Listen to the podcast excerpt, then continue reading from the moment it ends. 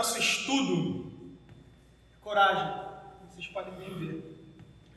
Este tema ele é muito apropriado porque ressalta a necessidade que o apóstolo Paulo precisava ter, não só por tudo que ele estava passando até a sua chegada em Jerusalém e em Jerusalém, mas também ela se torna propícia para demonstrar a nós de onde vinha a coragem que ele tinha e sobre onde e sobre quem estava estabelecida essa coragem durante o processo que Deus tinha designado a vida de Paulo. Portanto, eu quero já estabelecer aqui com vocês a ideia central do nosso sermão, que é refletirmos sobre a conduta de Paulo frente ao processo, ao desenvolvimento que ele tinha que lidar dentro, dentro dos planos de Deus e também pensarmos sobre aquele que lhe concedia o ímpeto para perseverar e permanecer em suas resoluções.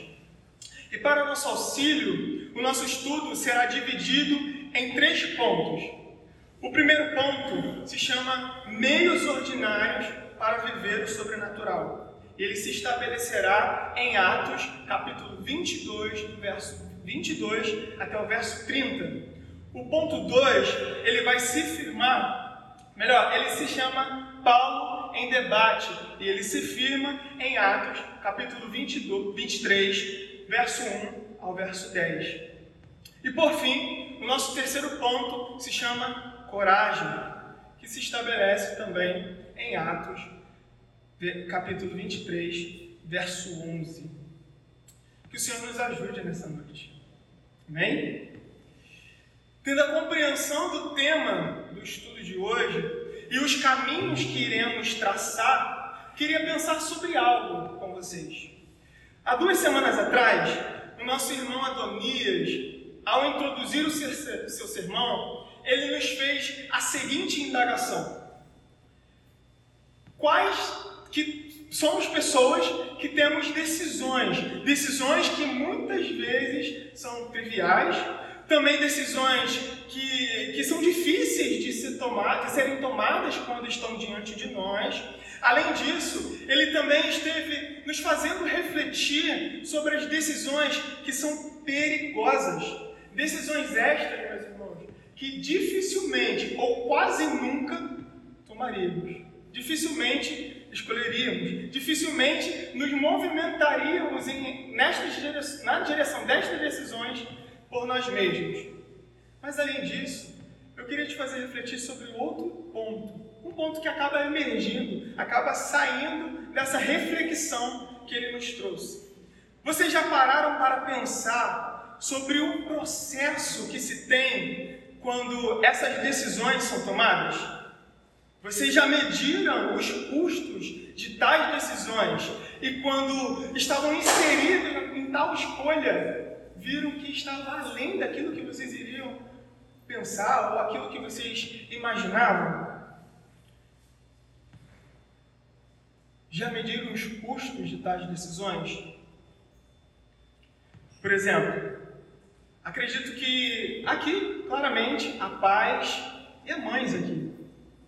E quantas vezes você, vocês, de maneira resoluta, se movimentaram em direção a algum objetivo a fim de fornecer aquilo que é de melhor para o seu filho.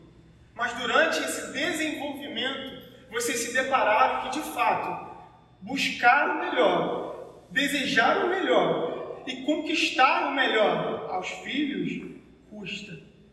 É custoso, não é verdade? Aqui também falo para filhos, todos nós já fomos filhos. Filhos Quantas vezes vocês também já se esforçaram para honrar o pai e a mãe de vocês, ou honrar aqueles que outrora os adotaram, e observar que para esta decisão custará muita coisa, senão a vida. Até mesmo nós, quando estamos diante dessas resoluções, nós nos deparamos com o processo, nós se deparamos com o desenvolvimento de tal decisão. Paulo, apóstolo, ele estava resoluto em seguir aquilo que o Senhor ordenara. Mas dentro desse propósito que Deus tinha estabelecido para ele, havia um desenvolvimento que lhe seria requerido, uma coragem, não proveniente dele mesmo, porque Paulo em si mesmo não conseguiria prosseguir, mas do próprio Deus. No capítulo 21, nós vemos que Paulo, ele chega em Jerusalém, ele é recebido por alguns irmãos e passado alguns dias, os judeus que tinham vindo da província da Ásia causaram um alvoroço. Meus irmãos, imaginem comigo aqui. Pensem numa confusão. Pensem numa, numa algazarra muito grande. Era isto que estava diante daquele povo. Era isso que estava diante de Paulo. Além disso, Paulo ele estava sendo extremamente agarrado. Ele era lançado para aqui, ele era lançado para lá. Paulo estava numa situação extremamente complexa por conta daquilo que o Senhor ele tinha estabelecido para a vida dele. De tal, de tal forma que estes que chegaram desejavam a sua morte, desejavam a morte de Paulo. Mas, por ter o conhecimento daquele alvoroço todo que estava sendo é, é, ocorrido ali naquele momento, o comandante romano e suas tropas intervêm para entender o que de fato estava ocorrendo. Então o comandante ele tira Paulo daquela situação, levando a um lugar mais pacífico, chamado Fortaleza, e Paulo ele solicita o comandante para que ele pudesse ter uma fala, para que pudesse falar ao povo. E com a permissão deste comandante, assim ele o faz. Já no capítulo 22, é constatado a defesa paulina. Defesa esta que tem um conteúdo daquilo que Deus fez em sua vida. Nós podemos observar isso no, no verso 1 do capítulo 22 até o verso 16. Sobretudo, no verso 18 e 21, ele discursa sobre a ordem que Deus tinha dado a ele. Então, eis que nós chegamos à nossa primeira etapa do sermão. Os meios ordinários para se viver o sobrenatural.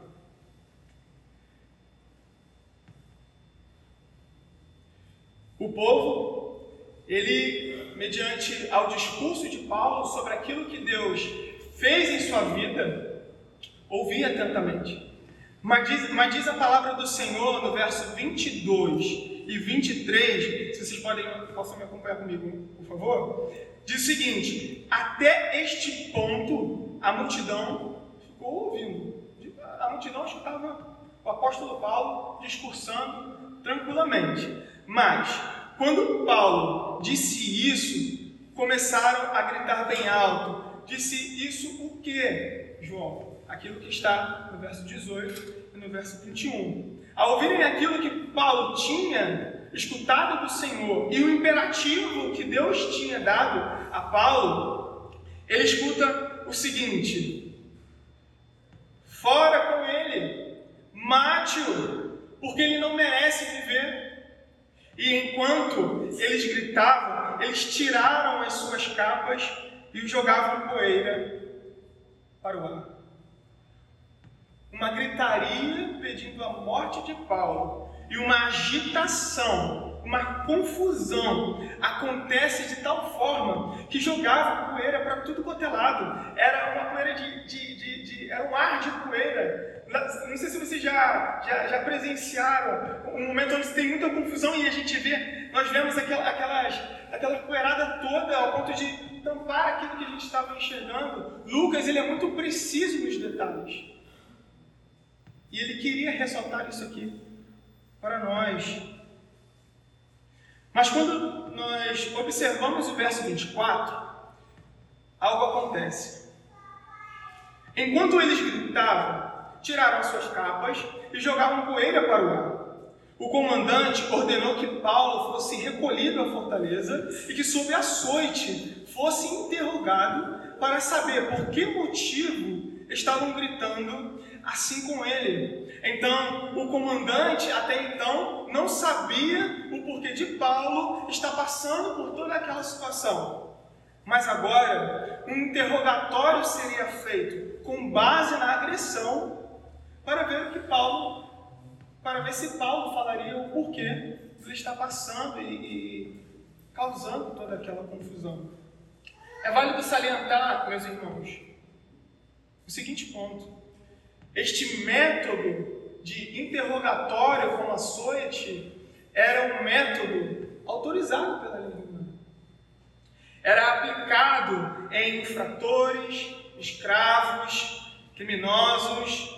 Além disso, é válido ressaltar também que esses chicotes nos quais eles utilizavam para que pudessem açoitar tanto os, os escravos, os criminosos e os infratores eram chicotes elaborados por tiras, tiras de couro e em suas pontas metais ou alguns pequenos pedaços de ossos.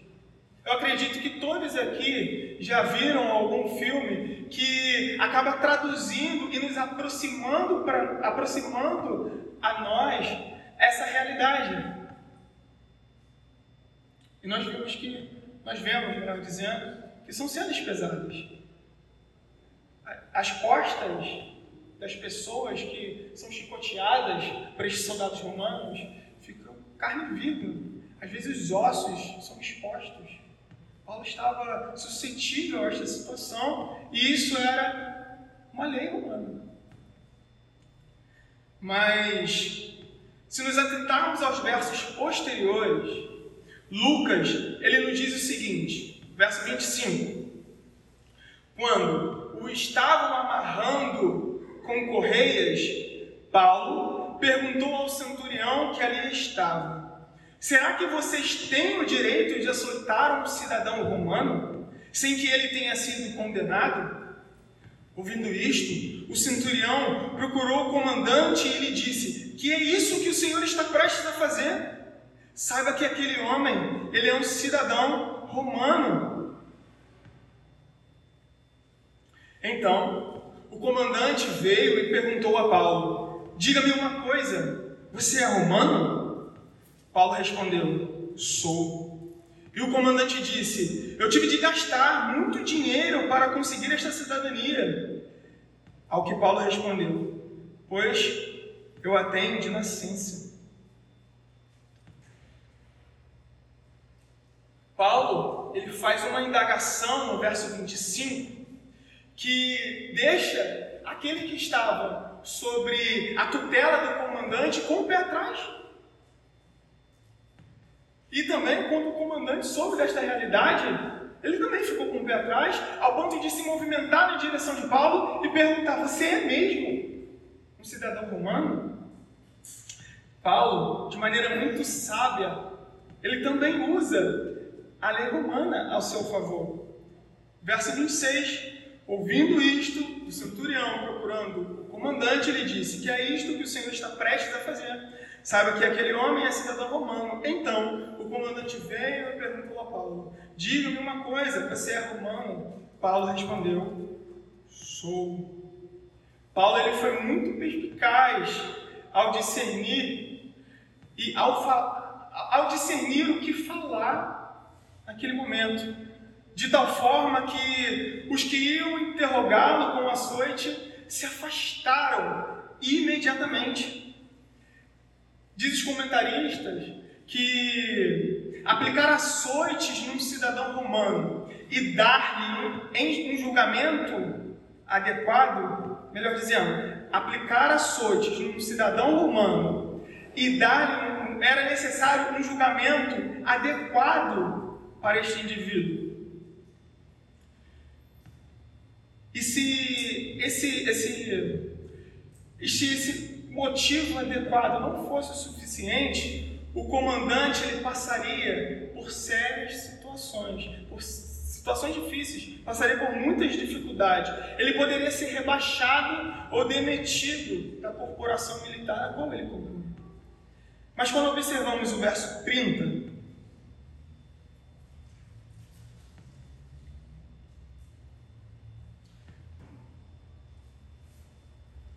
nós observamos o seguinte: no dia seguinte, querendo certificar-se dos motivos porque Paulo vinha sendo acusado pelos judeus, o comandante o soltou e o ordenou que se reunissem os principais sacerdotes e todo o sinédrio. E mandando trazer Paulo, apresentou-o diante deles. Eu trouxe uma imagem para vocês.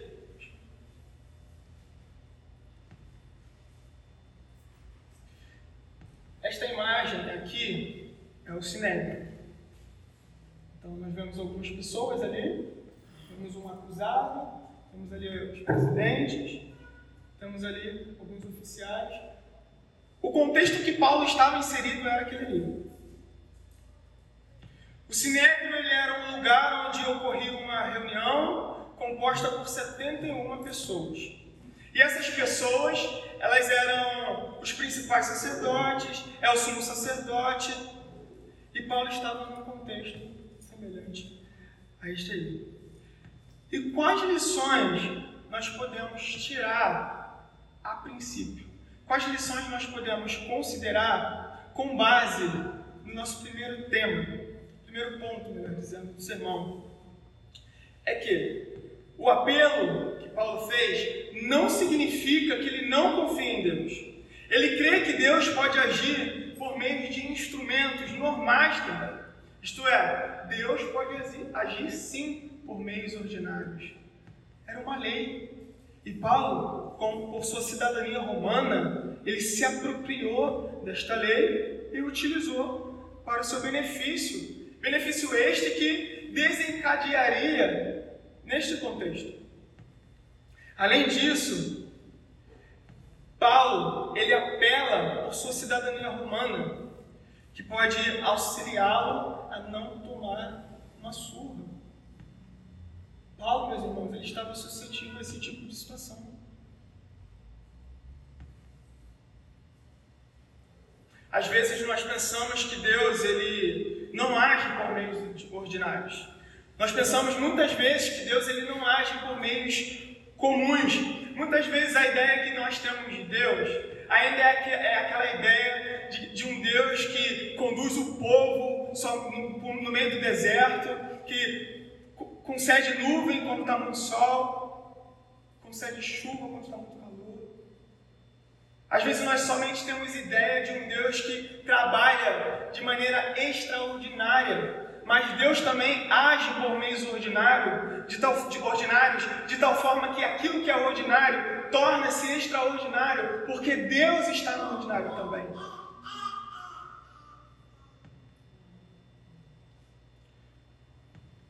Eu não tenho dúvidas que vocês que estão aqui nesta noite, como também eu, já vivenciou um momento, momentos com o Senhor, não extraordinários, mas ordinários, uma comunhão, estar com o irmão, conversar com o irmão, um momento de solitude intencionalmente com a escritura, escutando uma música.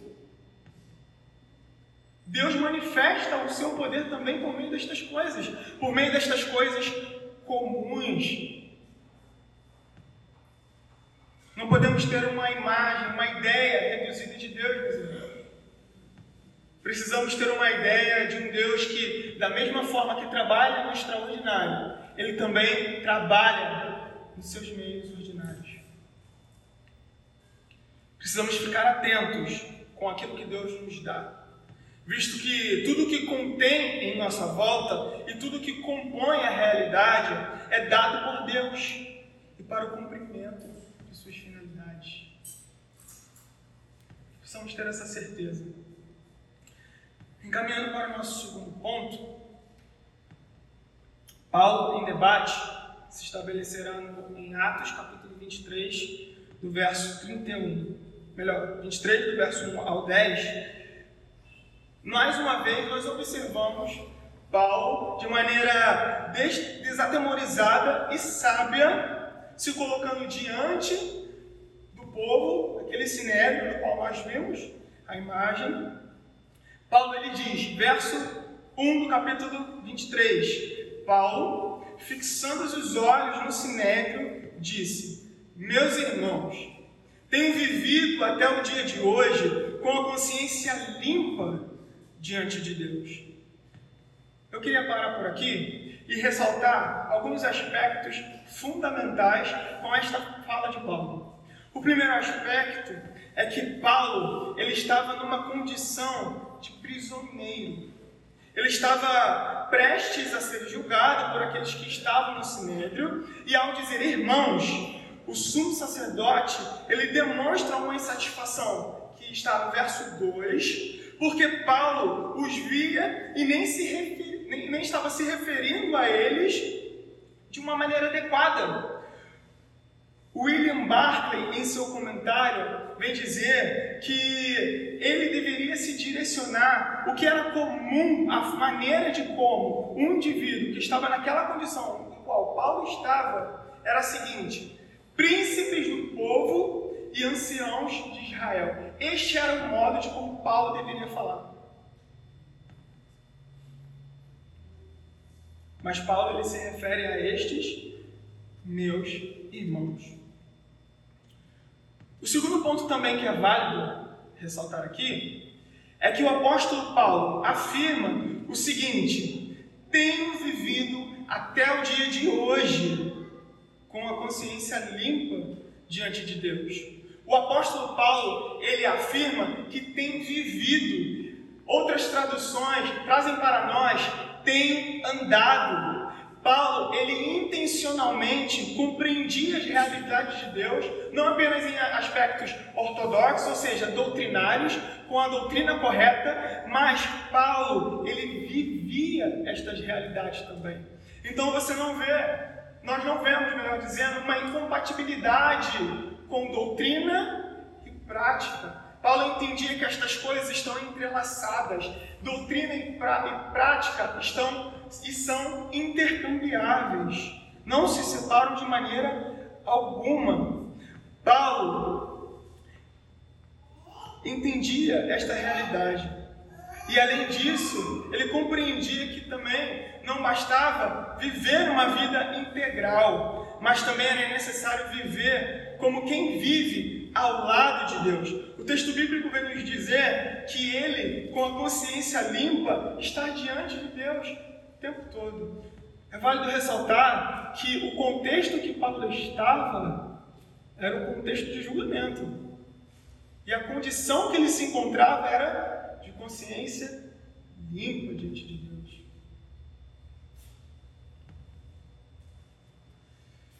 Paulo, por compreender que estava diante de Deus e entendia, entendia que vivia ao lado de Deus, Paulo, ele vivia corundel. O que é corundel, João? S. Sproul, ele vai trazer para nós uma definição sobre o que é corundel. Ele vai dizer o seguinte: a grande ideia da vida cristã é corundel. Corundel capta a essência da vida cristã, ou seja, teólogos pro, ele afirma de que a essência da vida cristã é viver diante de Deus, é viver ao lado de Deus, não é viver somente com Deus aos domingos, não é somente viver com Deus quando nós estamos com a palavra de Deus, diante da palavra de Deus, mas o tempo todo é nós vivemos diante de Deus, e isso caracteriza a essência da vida cristã. Além disso, ele afirma o seguinte: esta frase literalmente se refere a algo que ocorre na presença de Deus, na presença de ou perante a face de Deus. Para viver corandel, é preciso viver uma vida inteira na presença de Deus, sob a autoridade de Deus e para a glória de Deus. Paulo vivia intencionalmente, intencionalmente, de maneira integral, diante de Deus, compreendendo que para glorificar a Deus com sua vida era necessário compreender e vivenciar sobre a autoridade de Deus e que ele estaria também diante da presença de Deus. Paulo vivia diante de Deus, ao lado de Deus. Tenho vivido tenho andado. É esta afirmação que Paulo faz. O terceiro ponto é a consciência limpa que Paulo tinha desta vivência. Esse termo, consciência limpa, descrito no, no, no capítulo 23, verso 1, no original ele vai dizer o seguinte: consciência, consciência limpa significa consciência moral e espiritual inerentemente boa, pois é originada, é derivada de Deus e capacitada por Ele por meio da fé. A fé que Paulo tinha em Cristo Jesus lhe proporcionava paz em relação a Deus. E este, somente este fator lhe fazia estar vivendo continuamente com a consciência pura diante de Deus, independente das circunstâncias, independente da situação. Vale ressaltar mais uma vez que Paulo estava numa condição de julgamento. Paulo estava no sinédrio, sendo julgado pelos principais sacerdotes que lá estavam. Consciência limpa é a maneira de como Paulo estava, ele entendia que vivia diante de Deus o tempo todo e ao lado diante de Deus o tempo todo. As circunstâncias, então, elas eram adversas, tudo estava favorável para que um pensamento contrário pudesse é, é, permear a, a cabeça do apóstolo Paulo, mas ainda assim ele tinha uma consciência limpa, consciência pura diante de Deus e diante daquelas circunstâncias. Não há nada mais perturbador, meus irmãos, para um homem. Não há nada mais incômodo ao homem ter a sua consciência perturbada. Não tem. Se tem uma coisa que nos deixa agoniado, agoniado é estar com a consciência pesada. E Paulo ele não tinha essa consciência diante daquela circunstância que não era favorável. Se nós observarmos Atos, capítulo 24, verso 16, coloquei ele para nos auxiliar, vai dizer o seguinte: Por isso, também me esforço por ter sempre o quê? Uma consciência. Paulo ele se esforça, exercita, Paulo ele se esmera para viver de maneira conscientemente diante de Deus e que esta consciência esteja pura, não somente diante de Deus, o Criador de todas as coisas, mas também dos homens. Vemos coerência na vida do apóstolo Paulo. Há um esforço contínuo de Paulo para uma vida consciente, uma vida, melhor dizendo, com a consciência pura diante de Deus. Não são métodos de baixo para cima que nos concederá paz. Não é deixar de fazer isso ou aquilo, é necessário verdadeiramente e continuamente nos arrependermos quando falhamos, confessarmos quando pecamos e nos apropriarmos de Cristo e Sua obra para se ter paz. Paulo tinha paz naquela situação porque a sua paz se estabelecia, se no próprio Cristo que o salvou, que o redimiu, que, resgatou, que o resgatou do império das trevas e os transportou para o seu reino. Paulo tinha essa consciência. Mas se observarmos o verso 21, o verso 2 do capítulo 23, vem dizer o seguinte: Mas Ananias, o sumo sacerdote, mandou que os que estavam perto de Paulo que lhe batessem na boca Queria considerar algumas questões também com, vocês aqui nesta noite. Ananias, o sumo sacerdote, como diz o texto bíblico, ele era conhecido por ser um homem muito ganancioso, voraz, rico e influente, o que lhe tornava um homem muito impopular em sua época ao povo. Os comentaristas, de maneira unânime, afirmam isso, de que ele era uma pessoa gananciosa, voraz, rica. Além disso, quando Paulo ele afirma, meus irmãos, tenham, é, a consciência limpa, tenham vivido de consciência limpa diante de Deus, eles imediatamente bateram na boca de Paulo, eles agrediram Paulo a pedido do sumo sacerdote. O sumo sacerdote, ele considera a fala de Paulo com esta atitude uma insolência. Ele achou um absurdo dirigir a sua fala daquela forma, de tal forma que ele solicita alguém para agredi-lo, por tamanha antipatia e dureza para com Paulo. Não havia disposição para ouvir Paulo naquele momento, visto que o sumo sacerdote era aquele que regia a liturgia do Sinédrio. A disposição dele era em agredir. Vocês já vivenciaram um momento assim? Quando você é, é, pretende falar algo, a pessoa bota a mão na sua boca. É pior o que Paulo sofre. Ele é agredido, bate boca dele. É possível afirmar até mesmo um paralelo com Jesus Cristo em João capítulo 18, verso 23, 22 e 23, quando ele responde a Caifás, o sumo sacerdote, e é espancado pelos guardas. O modo de como Paulo vivenciava a sua vida cristã era tão encarnacional, era tão encarnada, era tão vívida, de tal forma que ele estava suscetível a vivenciar aquilo que o próprio Senhor Jesus viveu. Jesus ele também esteve diante do sinédrio, foi agredido, foi cuspido, foi zombado. Tudo isso para que o plano redentivo de Deus pudesse ser cumprido no próprio Senhor Jesus.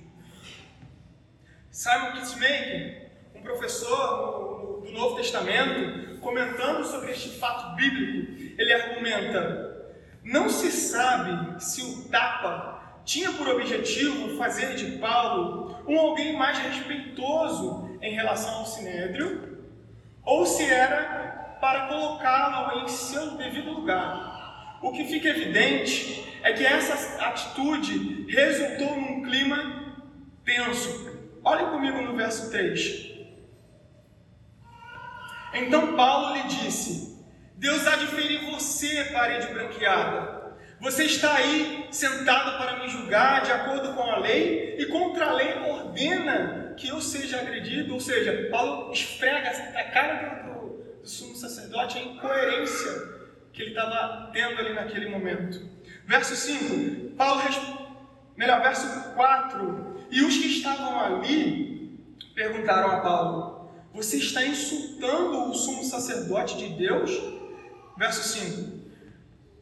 Paulo respondeu: Eu não sabia, irmãos, que ele é sumo sacerdote, porque está escrito: Não fale mal de uma autoridade do seu povo.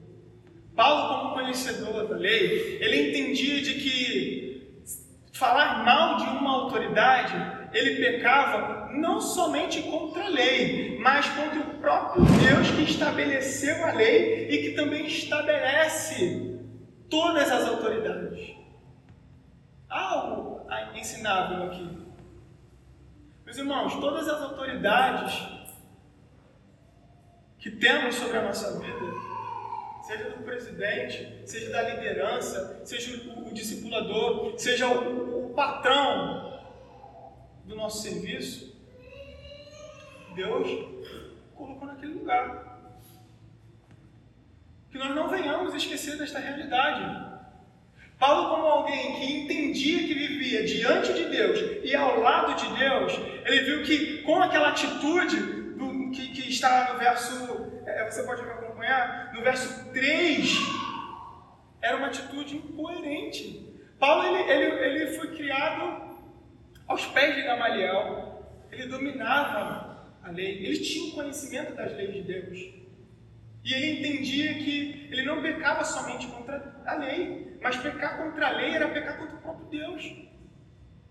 Que, quando, que, que possamos, meus irmãos, ter a compreensão de que as autoridades que temos em nossas vidas, Deus que colocou, que possamos honrá-la. E como cristão, vivendo diante de Deus e ao lado de Deus, honrá-lo. Honrá-lo. Obviamente, não sendo incoerente com com aquilo que a própria palavra de Deus ela nos conduz. Verso 6. Como Paulo sabia que uma parte do sinédrio se compunha por saduceus e outra de fariseus, exclamou: Irmãos, eu sou fariseu, filho de fariseus. Estou sendo julgado por causa da esperança e da ressurreição dos mortos. Dita estas palavras, começou uma grande discussão entre fariseus e judeus. E o sinédrio se dividiu. Pois os saduceus dizem que não há ressurreição, nem anjo, nem espírito, ao passo que os fariseus admitiam todas estas coisas. Houve, pois, então, muita gritaria no sinédrio. E levantando-se, alguns escribas que eram do partido dos fariseus discutiam, dizendo: Não achamos neste homem mal algum.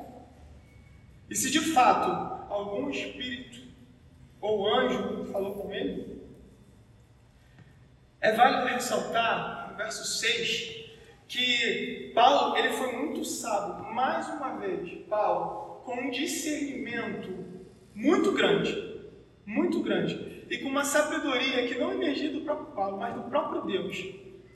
Ele consegue ler aquilo que ele estava vivendo de tal forma que aquilo que ele fala e o modo de como ele fala poderia ocasionar toda aquela confusão. Ele sabia que o partido minoritário do governo era dos saduceus. Enquanto os fariseus, que compunham a maioria, exerciam grande influência, especialmente em questões teológicas. Há uma discussão, toda aquela confusão foi porque Paulo, ele afirma que a sua esperança estava estabelecida na ressurreição dos mortos. Quando Paulo disse isso, uma confusão foi generalizada. Os saduceus, que compunham né, o, o Sinédrio juntamente com os fariseus, eles não criam em vida após a morte. Eles não acreditavam em nada. E a gente vai observar isso. É...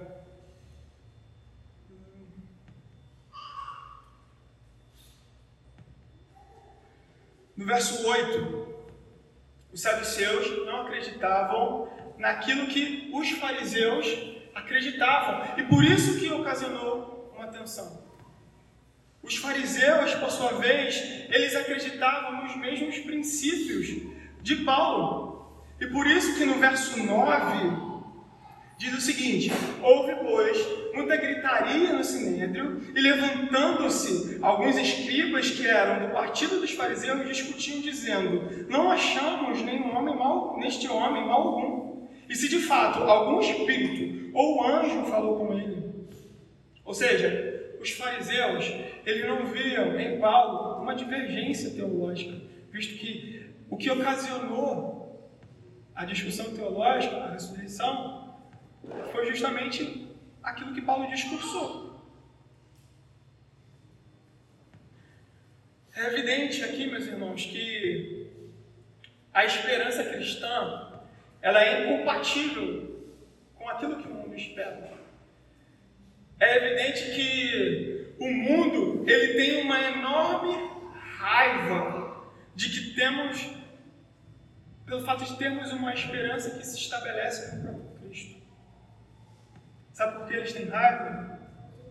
Porque eles esperam em coisas temporais. Nós nos estabelecemos em coisas eternas. A esperança, então, não era a mesma. E a ressurreição era algo que estava além daquela compreensão dos saduceus e da compreensão daqueles que não têm ou não creem em Jesus Cristo. Porque Paulo é julgado, então? Porque Paulo ele vai ao tribunal? Qual foi o motivo? Por causa de sua esperança. Esperança esta que é incompatível com a esperança do mundo. E a expectativa de vida e de morte que Paulo tinha não encontrava ressonância, não encontrava consonância, não ia de encontro com aquilo que os saduceus acreditavam. Como também vocês cristãos que estão aqui, que creem em Jesus Cristo, que são salvos em Jesus Cristo, em Jesus Cristo, têm a sua fé na ressurreição, o ímpio não vai entender. Não espere um entendimento acerca da doutrina da ressurreição de um ímpio. Não espere. A não ser que o Espírito Santo de Deus trabalhe no coração dessa pessoa, convencendo dos seus pecados e lhe fazendo crer naquilo que Deus em Cristo Jesus nos concede, que é a vida eterna. João 3,16 diz que Deus, Ele amou o mundo de tal maneira que deu o seu único filho para o quê? Para que todo aquele que nele crê não venha perecer, mas tenha vida eterna. Vida eterna. Algo que nos é concedido por meio da ressurreição. Sem dúvida alguma, Paulo ele desenvolve esse aspecto da ressurreição em 1 Coríntios, capítulo 15, de maneira linda, de maneira bela. Paulo ele, ele, ele, ele dedica toda a sua erudição para desenvolver acerca dessa doutrina. No verso 10, vocês podem ler para mim? Como a discussão ficava cada vez mais intensa, o comandante, temendo que Paulo fosse despedaçado por eles, mandou descer a guarda para que o retirasse levassem para a fortaleza. Uma tremenda confusão foi estabelecida quando Paulo ele fala sobre a sua esperança, que era a ressurreição dos mortos. Uma discussão entre os fariseus e os saduceus foi estabelecida a partir daquele discurso de Paulo. A ponto que o comandante, vendo toda aquela situação, toda aquela bagunça, aquele que queria entender o porquê motivo, por que cargas d'água Paulo estava naquela situação, ele acaba tirando Paulo, ele continua saindo daquele local sem entender nada. Né? E a fim de privar né, Paulo daquilo que ele estava passando, em outras passagens bíblicas, no capítulo anterior, Lucas diz que Paulo ele foi carregado à fortaleza, foi um lugar mais pacífico, quando os judeus da Ásia Menor foi é, é, em direção a Paulo e ocasionou toda aquela confusão. Paulo foi carregado, carregado por conta daquilo que ele tinha passado, pelas agressões que estavam sendo concedidas a ele, pela oposição que o povo e toda a cidade estava se direcionando na vida dele. E diante de todo esse ocorrido, diante desse contexto de confusão, de confusão e de intervenção do comandante romano, das tropas romanas, alguém aparece para Paulo. Paulo ele poderia estar extremamente esgotado, saturado conta daquele processo que o próprio Deus tinha que realizar na vida dele para que um plano maior pudesse ser concretizado. Paulo poderia estar assim nessa condição. Paulo, como ser humano, assim como nós, diante das adversidades, diante da luta contra o pecado, nós nos fadigamos às vezes o pecado está tão diante de nós, Satanás está tão diante de nós, está ao nosso lado, por vezes, que cansamos, nos saturamos. Não sei se vocês já se sentiram assim, mas eu já. Mas sempre quando isso acontece, sempre quando isso acontece, alguém aparece por meio do seu espírito.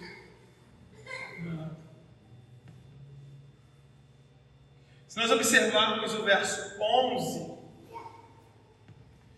nós então caminharemos para o nosso último ponto, que é a coragem. Lucas, com, muito detalhadamente, Lucas ele é sensacional em nos fornecer esses detalhes. Sensacional. Lucas ele diz o seguinte, vocês podem ler para mim? Verso 11 do capítulo 23. Na noite seguinte, o Senhor, pondo-se ao lado de Paulo, disse: Coragem, pois assim como você deu testemunho a meu respeito em Jerusalém, é necessário que você testemunhe também em Roma. Pondo-se ao lado de Paulo, o Senhor disse. Vocês perceberam o processo que foi narrado até que este momento estivesse chegado?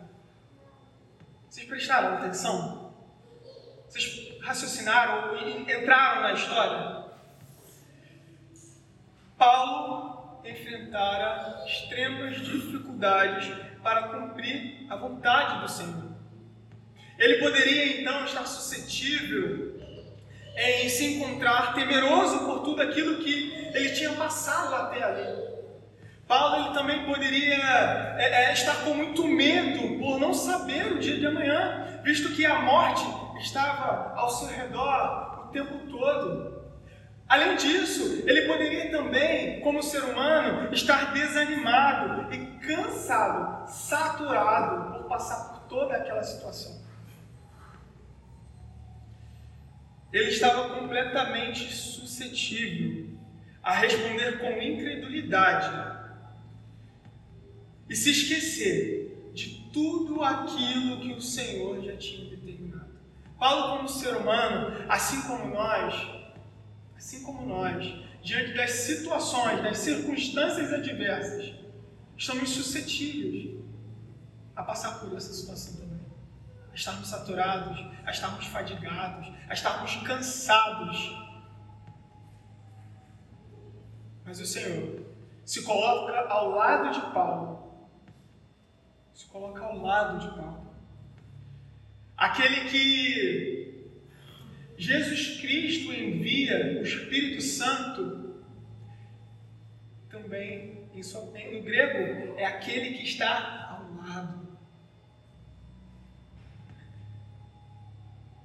A presença do Senhor inundou Paulo, e dizendo: Coragem, Paulo, vá adiante, Paulo, permaneça, Paulo, persevere, Paulo, persevere, permaneça, continue. Em outras traduções diz, diz tem de bom ânimo,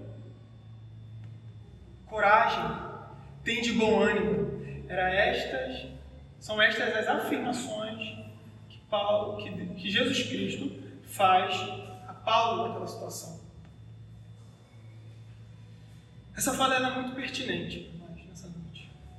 Talvez estamos aqui neste culto de quinta-feira, cansado, dias difíceis no trabalho, desempregado, com dificuldade de se movimentar e de cumprir aquilo que eu tinha estabelecido na minha rotina. Eu estou extremamente farto. Mas o Senhor nesta noite diz: coragem, coragem.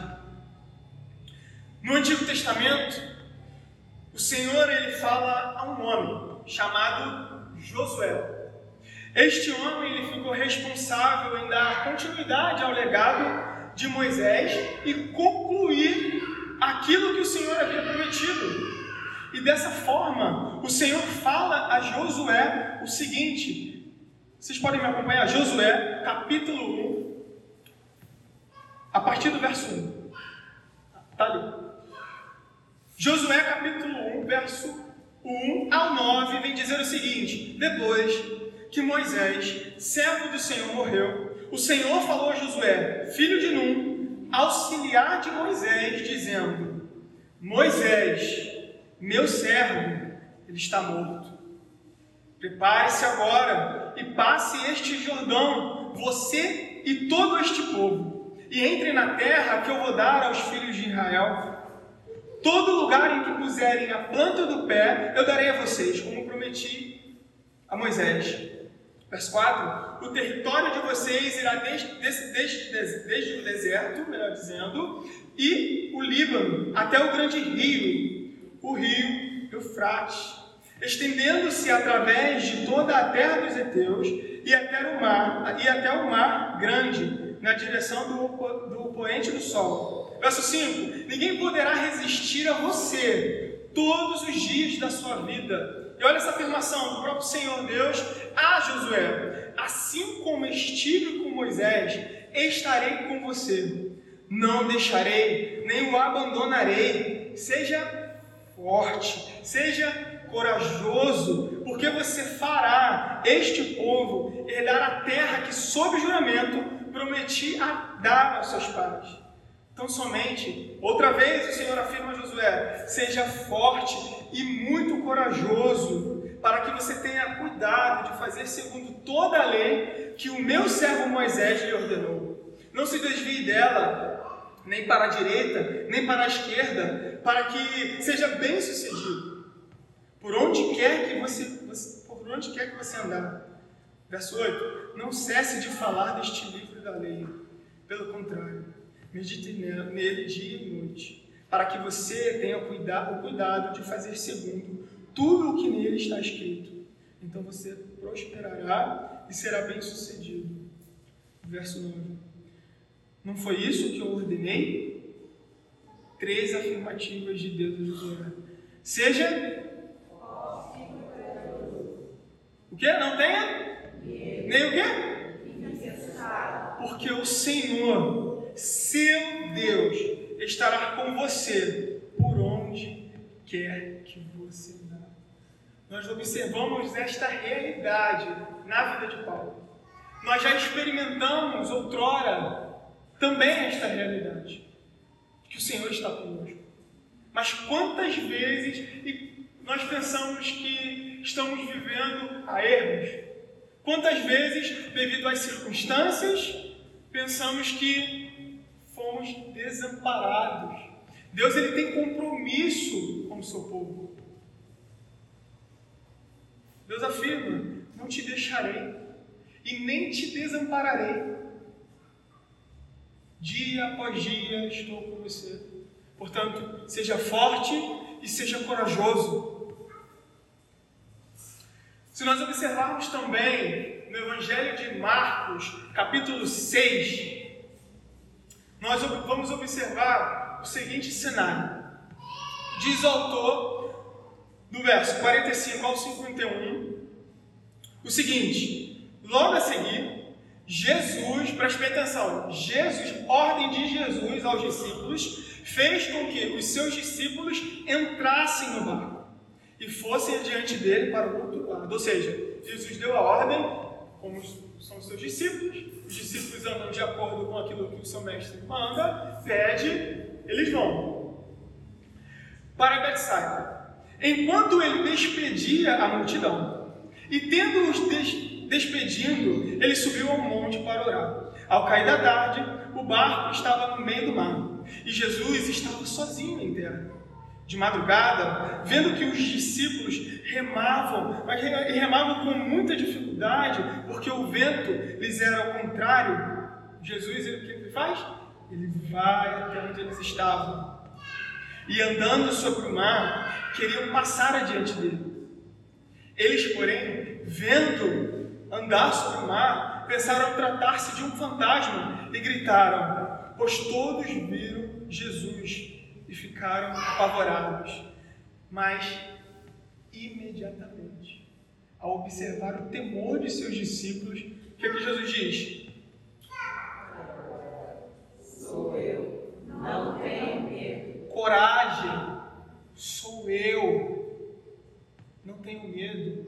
Em outras traduções também diz, diz tem de bom ânimo, sou eu, não tenha medo. Tenha coragem, sou eu. Tem de bom ânimo, sou eu, o próprio Senhor que mandou vocês irem. Não tenha medo. Coragem. Que consolo.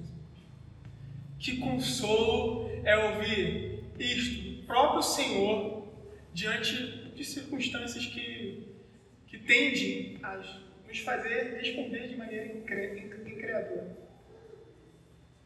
Que, que, que maravilha, que consolo, que esperança. Deus, ele quando fala, Deus, ao discursar algo, ele se compromete com isso. Ele se envolve, ele não joga palavras, ele não joga palavras ao vento, ele se envolve de tal forma que quem ele é, seu caráter, suas qualificações também estão em pleno envolvimento com aquilo que ele disse. Assim como um juiz, diante de um julgamento, ao observar o réu que está sendo julgado, afirma de que ele é culpado ou ele é inocente, aquela palavra lhe alcança de tal forma que muda a realidade daquele sujeito. Deus, quando diz, ele concretiza aquilo que ele fala, ele se envolve. Que nesta noite possamos não apenas buscar e perseverar em termos uma consciência pura diante de Deus, mas também que possamos confiar nele, confiar em Sua palavra, nos apropriarmos daquilo que Deus nos concede em Cristo Jesus e termos uma coragem bíblica e irmos adiante, avançarmos, sermos fortes, sermos corajosos, a fim de que possamos nos mover conforme os seus maravilhosos e soberanos planos para a glória de Deus Pai. Que o Senhor nos ajude. Que o Senhor nos ajude. Que nesta noite você, cristão, possa se sentir, que vocês possam se sentir consolados pelo Senhor que vocês se apegam. Que por meio do Espírito Santo, o Senhor Deus possa trabalhar em vocês de tal forma que vocês não venham hesitar, mas continuem avançando. Continue avançando, cumprindo aquilo que Ele estabeleceu na sua vida. Você faz parte da narrativa de Deus. Você faz parte da história de Deus. Portanto, coragem, tem de bom ânimo, não desanime. Você que não é cristão, que não se converteu e constantemente tem a consciência perturbada, a paz disponível a você por meio de Jesus Cristo. Pois somente por meio de Jesus Cristo, por meio somente da nossa confissão, confissão dos pecados, e também se apropriarmos da obra de Jesus Cristo, sua morte, de sua ressurreição. Somente assim é possível ter consciência pura. Se apegue a Jesus Cristo nessa noite. Confesse o seu pecado ao Senhor. Confesse o seu pecado ao Senhor. Confia nele. Confia nele. A salvação disponível a vocês. Vos convido a orar comigo. Para que estas verdades possam permanecer em nossos corações. Que estas verdades possam nos inundar de tal forma que possamos ser revigorados pela mão do Senhor nesta noite, por meio do seu Espírito. Que nesta noite possamos nos apegar, não aquilo que eu disse, eu necessito tanto quanto vocês, mas nos apegarmos àquilo que o Senhor nos diz por meio de Sua palavra. Amém? Pai,